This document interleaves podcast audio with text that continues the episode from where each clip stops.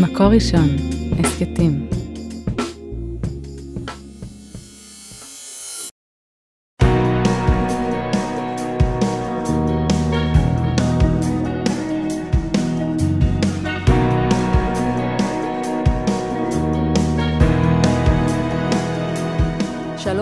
הרבנית שירה מרילי מירביס. שלום הרבנית חמוטל שובל. ברוכים הבאים לחומש דברים. איזו התרגשות פותחות את החומש החמישי והאחרון לסיבוב זה. נאום חייו של משה רבנו. וכן, משה רבנו, הדמות המדהימה, הטרגית, המעוררת השראה, הכל, נכון. ובאמת ככה הפרשה שלנו מתחילה. אמ, קודם כל, משה רבנו מתחיל בסדרת הנאומים שהוא נושא לפני שהוא נפרד מעם ישראל. אז יש לנו דברי סיכום, תוכחה, צוואה, יש לנו תזכורת לחטא המרגלים, יש לנו את מסע הכיבוש, ומשה מנחיל את ארץ ישראל המזרחית, ואנחנו מסיימים בצוואת משה, אה, והמילים האחרונות שלו על ביטחון בהשם, וככה בעצם מסתיימת לנו הפרשה. אז אנחנו מכירים את משה, אנחנו הולכים איתו כבר לא מעט חומשים. ואנחנו מכירים המון המון אה, פנים בדמות שלו, אה, מנהיג מאוד גדול, ועושה נפלאות, והציל אותנו, וסחב אותנו על הגב, אבל בחומש הזה אנחנו מגלים את משה גם בתור מורה. זאת אומרת, הוא בא ללמד אותנו. השורש הזה, ללמד, מופיע פעם ראשונה בחומש הזה, הוא יגיע, נפגוש אותו בפרשה הבאה, בפרשת ואתחנן, ופתאום אה, יש לנו פן אחר שלו. אז את הפרשה שלנו היום, את פרשת דברים, אנחנו רוצות להקדיש למורים ולמורות שעוררו אצלנו השראה בחיים, ואני רוצה להתחיל ולשתף ולספר על המורה קלרה. המורה קלרה שרעבי הייתה מורה שלי בכיתה ב', ואני לא זוכרת כלום מהחיים שלי בגילאים האלו, חוץ מאת המורה קלרה. היא הייתה אישה, אני, זוכרת אותה נעימה וחמודה וחייכנית, ומה שפתח לי את הלב אליה, זה שהיא אמרה שתלמידים שרוצים ללמוד תורה לא בשביל המבחן, יישארו בכיתה ב', כן? כל יום מאחת עד שתיים, והיא תעשה לנו חוג. בלי כסף, רק מי שרוצה יישאר ללמוד איתה חומש. וישבנו חבורה של, אני אגיד, אחננות, אבל ישבנו חבורה של ילדים בכיתה ב' שנשארו כל יום אחרי בית ספר והביאו סנדוויץ' במיוחד, וישבנו ללמוד עם המורה קלרה, והיא הייתה מופלאה, ואני לא זוכרת כלום ממה שהיא לימדה שם, חוץ מזה שהיה שם המון אהבת תורה. וכמה זה משמעותי בגילאים האלו, הגירסא דיינקותא, שפשוט היה שם נעימות וחום ואהבת תורה בלתי אמצעית, וזה הולך איתי. תודה למורה קלרה, אם היא שומעת. זה באמת, אה, זה באמת סיפור מקסים, ואני חושבת שיש משהו היום שאנחנו אה, אנחנו חיים באיזושהי אווירה תרבותית שאומרת, לכו להייטק, נכון? כן. לכו תהיו מהנדסים. או רופאה, עורכת דין. משהו כאילו בטופ, אנחנו מדרגים אה, מקצועות, לא נעים להגיד בגלל הכסף, בגלל הדרך שהם מתגמלים, אבל, אבל מורים זה, וואו, זה הכי חשוב שיש. זאת אומרת, זה, זה הבסיס, זה אנשים שפוגשים את הילדים שלנו הכי הרבה שעות ביום, הם uh, הרבה פעמים הכי, הכי משפיעים עליהם. Uh, אימא אחת שצעירה עם ילדים קטנים שאלה אותי פעם, לאיזה בית ספר אני ממליצה לשלוח בכיתה א', ויש כל מיני בתי ספר בסביבה שלה, ובסוף אמרתי לה, את יודעת, זה לא באמת משנה. מה שמשנה זה מורה שיאהב את הילדים שלך. ואי אפשר לדעת את זה מראש. נכון. צריכה להתפלל על זה, שתיפלי על מורה נהדר, מורה נהדרת, ושיאהבו את הילדים, פחות משנה הסמל של בית ספר, המבנה, זה חשוב. אבל בסוף... בסופו של דבר, אם המורה מסוגלת לראות כל תלמיד בכיתה, זה מה שעושה את ההבדל. ממש. והרב יונתן זקס כותב כך, המורים הם הבונים הלא מוכרים של העתיד. ואם מנהיג מבקש לעשות שינוי בר קיימא, עליו ללכת בעקבות משה ולהיות מחנך. המנהיג כמורה, תוך שימוש בהשפעה, לא בכוח, בסמכות רוחנית ואינטלקטואלית ולא בכוח כפייה, הייתה אחת התרומות הגדולות ביותר שהיהדות תרמה אי פעם לאופקים המוסריים של האנושות. וניתן לראות זאת בצורה הברורה ביותר בספר דברים. אומר לנו הרב זקס שמה שמשה עושה בסוף חייו, זה לא צוואה, זה לא לחלק רכוש, זה לא לדאוג לילדים הפרטיים שלו, זה להפוך להיות מורה ומחנך של כל העם. וזה, וזה נפלא בעיניי. ואם אה, את סיפרת על המורה קלרה, אז אני אספר אה, שיש לי חברה שהיא מורה מופלאה, ואפילו אני אגיד שקוראים לה אילנה, ואת יודעת מה היא עושה בשבוע האחרון של אוגוסט? כשכולם... של ב... אוגוסט? של אוגוסט, שכולם בבניאס ובגולן כן. ובחו"ל. אילנה עוברת בית-בית של כל התלמידים שהיא הולכת לפגוש ב-1 בספטמבר, והולכת לראות מאיזה בית הם באים. וואו. הולכת לשתות איתם כוס מיץ, ולראות שאיפה הילד אה, חי, החדר שלו, הילקוט שמוכן, עוברת בית-בית. וכשהיא וואו, סיפרה לי. את זה, אמרתי, וואו, איזה מורה מדהימה את. היא אומרת, אחר כך, כשאני אפגוש אותם ביום הראשון, אני אדע, הילד הזה, הוא ישן עם שלושה אחים בחדר, אין לו באמת שולחן לעשות שיעורים. הילד הזה נמצא לבד, והוא ילד מפתח, ואני שמה אליו לב. וזה כל כך היה מקסים בעיניי, שזה מה שהיא עושה. בשבוע האחרון של החופש, היא עוברת בית-בית, והולכת לפגוש את התלמידים, גם מפיג להם את המתח, וגם היא משקיעה בהם כל כך הרבה. תחשבי על זה מנקודת המבט של התלמיד שנכנס לכיתה חדשה ביום הראשון ללימודים, והוא מכיר את המורה. כן. ולפני שהיא אומרת לו שיעורי בית וזה, היא כבר הייתה אצלו בבית ו... ודיברה איתו, וואו, זה מדהים. מדהים, טוב, ממש. אין על אילנה, היא מהממת. כן. אבל uh, באמת, הפרספקטיבה הזאת היא שהדבר האחרון שמשה בוחר לפני שהוא נפרד מעם ישראל, לפני שהוא נפטר לעשות, הוא בוחר ללמד אותם. ו- ו- והרב זקס עומד על המשמעות הכל כך יפה של הבחירה הזאת, אבל הוא מתחיל, uh, הפרשה שלנו מתחילה, uh, אלה הדברים אשר דיבר משה אל כל ישראל בעבר הירדן, במדבר, בערבה, מול סוף, בין פרן, בין תפל ולבן, חצרות, די זהב. כאילו מתחיל, מתחיל לנו כאילו רשימה מאוד מאוד ארוכה של מקומות. ורש"י ישר, אה, ישר אומר, למה כל המקומות האלו מוזכרים בתחילת פרשת דברים? למה יש לנו איזו רשימת מכולת של מקומות שבני ישראל היו שם? אלה הדברים לפי שהן דברי תוכחות, ומנה כאן כל המקומות שהכעיסו ישראל את המקום. וואו, זה כאילו משה פוצח ואומר, אני לפני שאני נפרד, לפני שאני נפטר, אני אהיה המורה ואני אלמד אתכם, כי זה הדבר הכי משמעותי שאני יכול לעשות. ואז הוא פותח ב, הנה כל המקומות בהם עצבנתם את הקדוש ברוך הוא. בואו נתחיל. תפן, רגע, אבל, אבל, חצרות. אבל רש"י ממשיך. נכון, אבל כאילו, אז בואו, קודם כל בואו נשים לב לנקודה הזאת. כן. שככה הפרשה מתחילה, וכשאומרים אלה הדברים, אז קודם כל משה רבנו אומר, איפה בני ישראל, כאילו, נותן להם תוכחה על איפה המקומות שבהם היה אה, קצר ביחסים בין הקדוש ברוך הוא לבין עם ישראל, ואז אה, רש"י ממשיך ואומר, סתם את הדברים והזכירן ברמז מפני כבודן של ישראל. זאת אומרת, הפרשה, הפסוק לא אומר לנו, אלו כל המקומות שבהם קיבלתם תוכחה, אלא הפסוק אומר, הנה, אלה הדברים, ופה דיברנו עליהם בתפן, בחצרות, בזה, בזה, ולא כתוב שזה תוכחות, זה רש"י אומר לנו. אז כאילו רש"י אומר, יש כאן איזשהו גילוי ואיזשהו סוד, כאילו מין איזון כזה. אז הרש"ר הירש אה, מדבר מאוד מאוד מעניין, ואומר, באמת, מה, מה הסיפור עם כל רשימת המקומות האלה? זה, עם זה פותחים את החומש, עם זה פותחים את הנאום של החיים, ו, והוא שם לב בצורה עדינה לזה שמשה הוא לא בן אדם שמתמקד במקומות. אנחנו לא יודעים אה, איפה משה קבור. בכוונה אנחנו לא יודעים איפה משה קבור. אין לנו הילולת משה רבנו, אנחנו לא עולים לקברו. משה לא רוצה להשאיר אחריו אנדרטה פיזית למקום שלו. מה שהוא כן רוצה לעשות, זה לכוון אותנו אל המקומות שבהם הוא לימד אותנו. זאת אומרת, אומר לנו הרש"ר, אין אפילו קבר שישמש כמצבת זיכרון למראה עיני הדורות הבאים. במות משה הלכה לה כל אישיותו הארצית. רק התיאור, שנרשם בביטויים המדויקים ביותר האפשריים של המקום בו שמע העם את דבריו האחרונים, נמסר לנו. זאת אומרת, משה לא רוצה שנגיד, אה, אנחנו עולים לקבר משה, זה המקום. הוא אומר, לא, אני מחנך, אני רוצה שתזכרו איפה דיברתי איתכם, איפה לימדתי אתכם. משמעות של המקומות שבהם למדתם, שבהם גדלתם, שהפכתם להיות עם, אל תתמקדו בי. המקום שלי לא משנה, רק המקום של הדברים שלי. וזה נורא נורא יפה, כי, כי הוא אומר, מה שאני רוצה שתלכו עם הדורות הבאים אחרי שאני לא אהיה פה, זה עם הדברים שלי, זה עם מה שלימדתי אתכם, מה שניסיתי להנחיל לכם, ואלה המקומות החשובים, ולא שום מקום ארצי שקשור אליי, כי אני לא האישו. זה, זה יפה, כי הוא בעצם עושה להם תרגיל בזיכרון. כשתיזכרו בגעגוע, בזמן שהיינו במדבר, בי, במנהיגות, בתקופה של עם ישראל הזאת שהייתה, מה תזכרו? ואז אתה קושר בעצם מקום למאורע, ואתה אומר, רגע, בפארן, מה משה דיבר איתנו בפארן? מה היה שם? מה קרה שם? מה חווינו? איך הרגשנו? אתה קושר את המקום ביחד עם האירוע, ואז בני ישראל אולי יוכלו להיזכר, כמו שמשה רוצה, במסר שהוא נתן להם במקום הזה, או בלימוד שהם למדו במקום הזה. יש לי גיסה שמאוד מאוד אוהבת לעשות אלבומים. אוי, אני צריכה כזה. נכון? את צריכה גיסה כזאת. יש ש... פרילנסרית שתעשה לי אלבומים. וכל פעם שאנחנו חוזרים מטיול משפחתי, היא מהר מהר עושה את האלבום של איזה הקיץ. אלופה. ופעם אמרתי לה, מה, כאילו, איך, איך יש לך אנרגיות? אני, יש לי המון אלבומים בראש לעשות, וב-to-do list, אבל אני לא מגיעה לזה.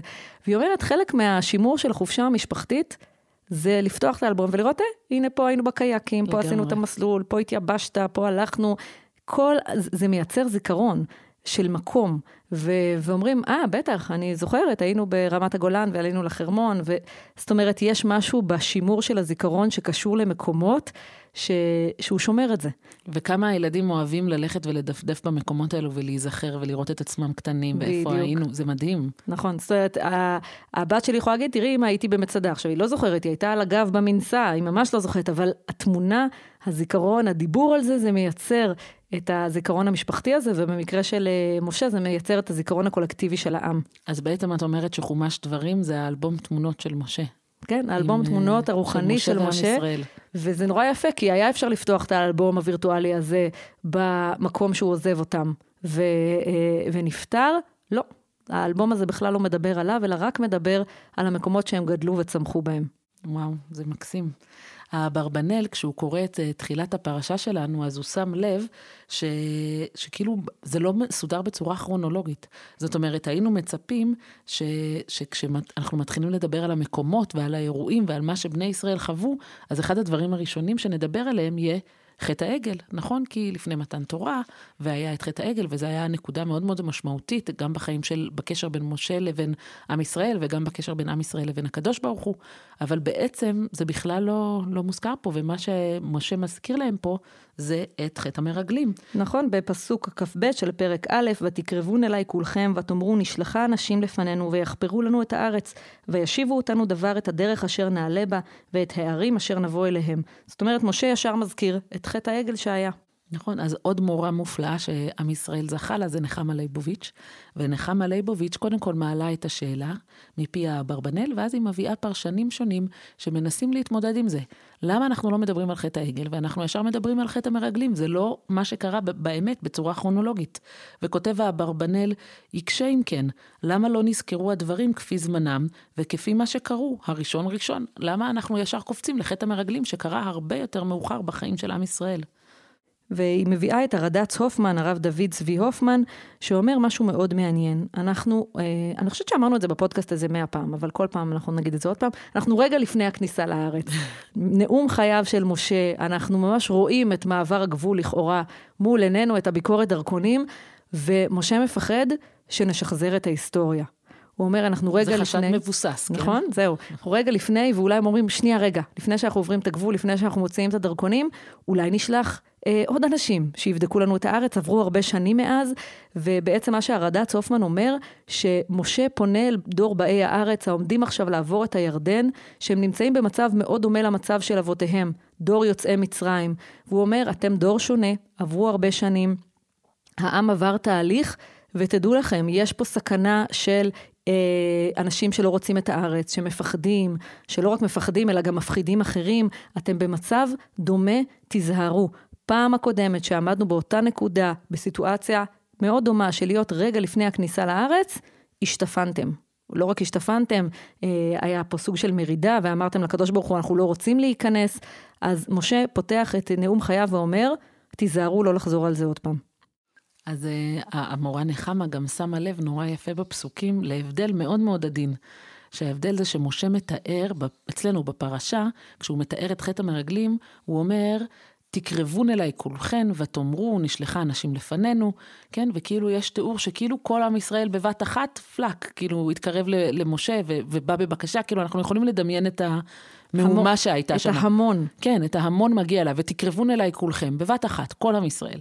לעומת זאת, במתן תורה, אה, ויהי כשומעיכם את הכל מתוך החושך, וההר בוער באש, ותקרבון אליי כל ראשי שבטיכם וזקניכם. כאילו, יש פה עוד פעם את המילה קרבה, עוד פעם כולם מתקרבים למשה, אבל התיאור פה הוא אחר לגמרי. קודם כל יש לנו את ראשי השבטים, אחרי זה יש לנו את הזקנים, כנראה שרק אחר כך יש לנו את שאר העם, כאילו יש פה איזושהי היררכיה מובנית בתוך הצורה שבה אנשים מתקרבים. אה, אז בעצם אה, נחמה ליבוביץ' משווה את שתי הבקשות הקרבה האלה. אחת, התקרבון של חטא העגל, שהם באים אה, אל משה, והשנייה, התקרבון של מעמד הר סיני. כן, והיא אומרת שהקרבה הראשונה של חטא המרגלים, כפי שמשה חווה את זה, כפי שמשה מרגיש את זה ומתאר את זה, זה קרבה שמגיעה מחוסר אמונה. קרבה שמגיעה מחוסר ביטחון בהשם. כאילו... כולם הגיעו ואמרו, בואו, אנחנו נשלח אנשים, אנחנו נשמח על מה שהאנשים האלו יגידו, אנחנו נקשיב למה שאנחנו נשלח את המרגלים, ולפי מה שהם יתארו לנו, כנראה שזה המצב בארץ. זאת אומרת, זה בא לתאר פה מצב של חוסר אמונה בקדוש ברוך הוא, שהקדוש ברוך הוא הבטיח לנו שאנחנו נכבוש את הארץ, אבל אנחנו שולחים את המרגלים, ועל דבריהם אנחנו נסמוך. ולעומת זאת, בקרבה השנייה, יש הרגשה לגמרי אחרת, של קודם כל, תקרבון אליי כל ראשי שבטיכם וזקניכם, ואחר כך הקדוש ברוך הוא אומר למשה, קרב אתה ושמע כל אשר יאמר השם אלוקינו. כאילו, יש פה איזושהי היררכיה בתוך הדבר הזה, ואז נחמה אומרת, יש כאן תיאור של קטנות האדם, של אה, ידיעה של הגבולות של האדם, יריעת הרוממות בעמידה מול הקדוש ברוך הוא. זאת אומרת, יש כאן איזשהו משהו היררכי, יש פה משהו מדורג, זה לא איזשהו משהו שמגיע מכאילו כאב בטן, שכולם רצים קדימה, אלא יש כאן משהו של, של יראה, של פחד, של ענווה מאוד מאוד גדולה. וגם רש"י אה, הולך בכיוון מאוד דומה, והוא מסביר על חטא העגל, מה זאת אומרת תקרבו אליי כולכם בערבוביה.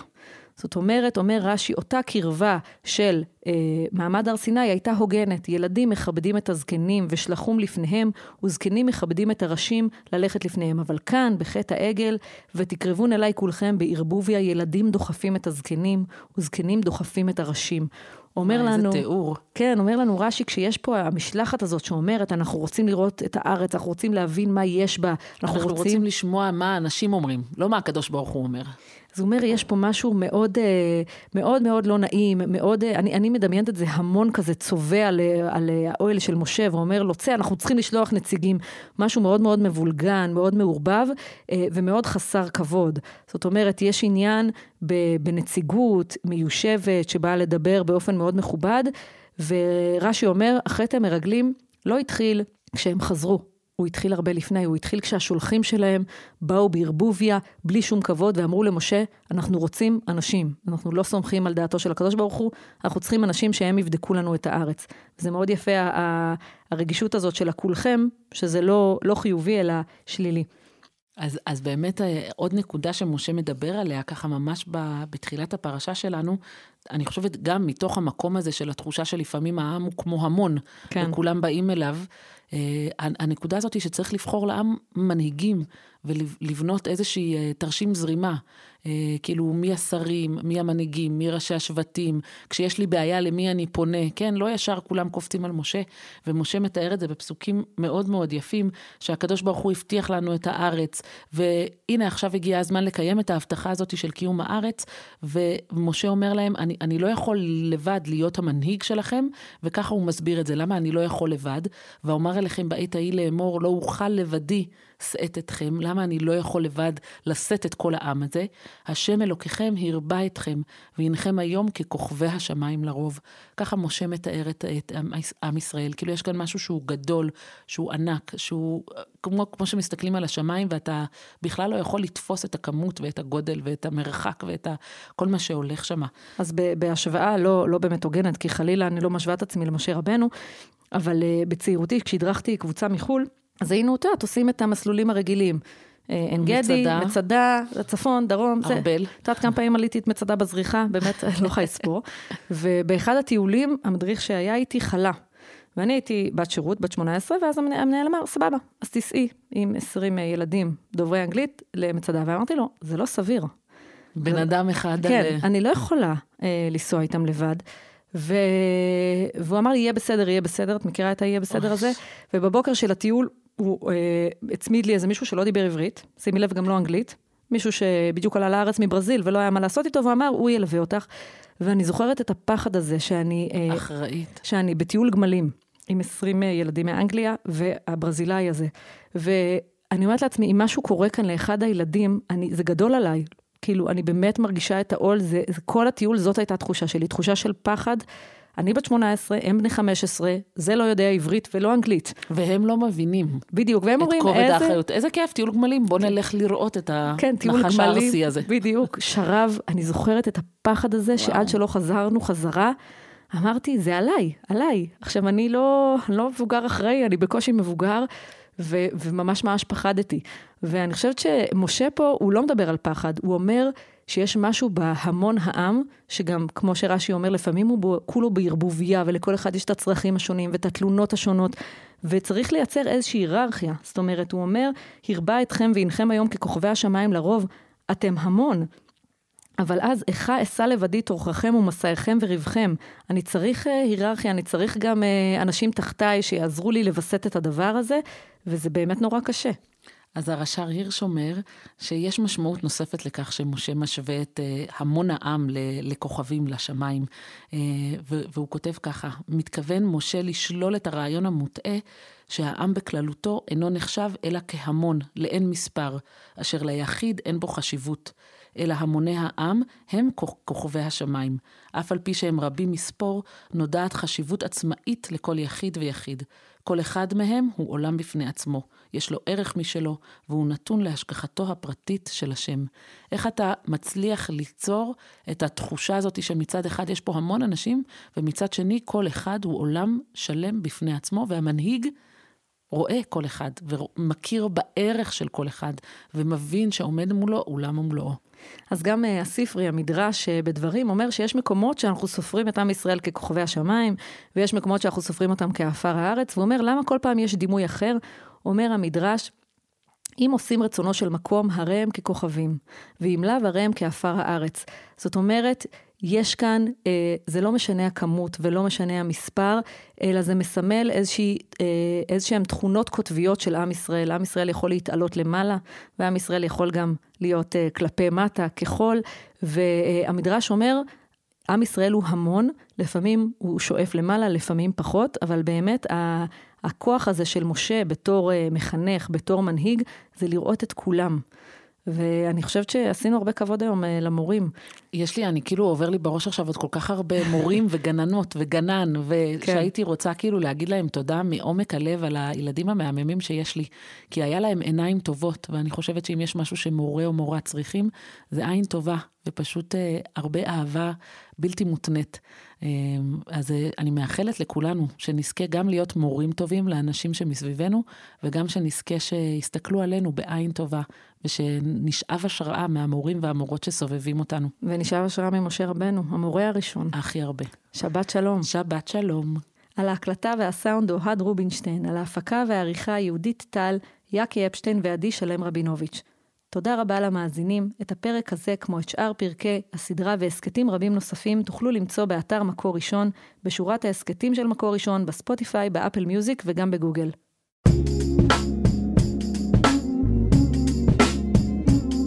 מקור ראשון, הסכתים.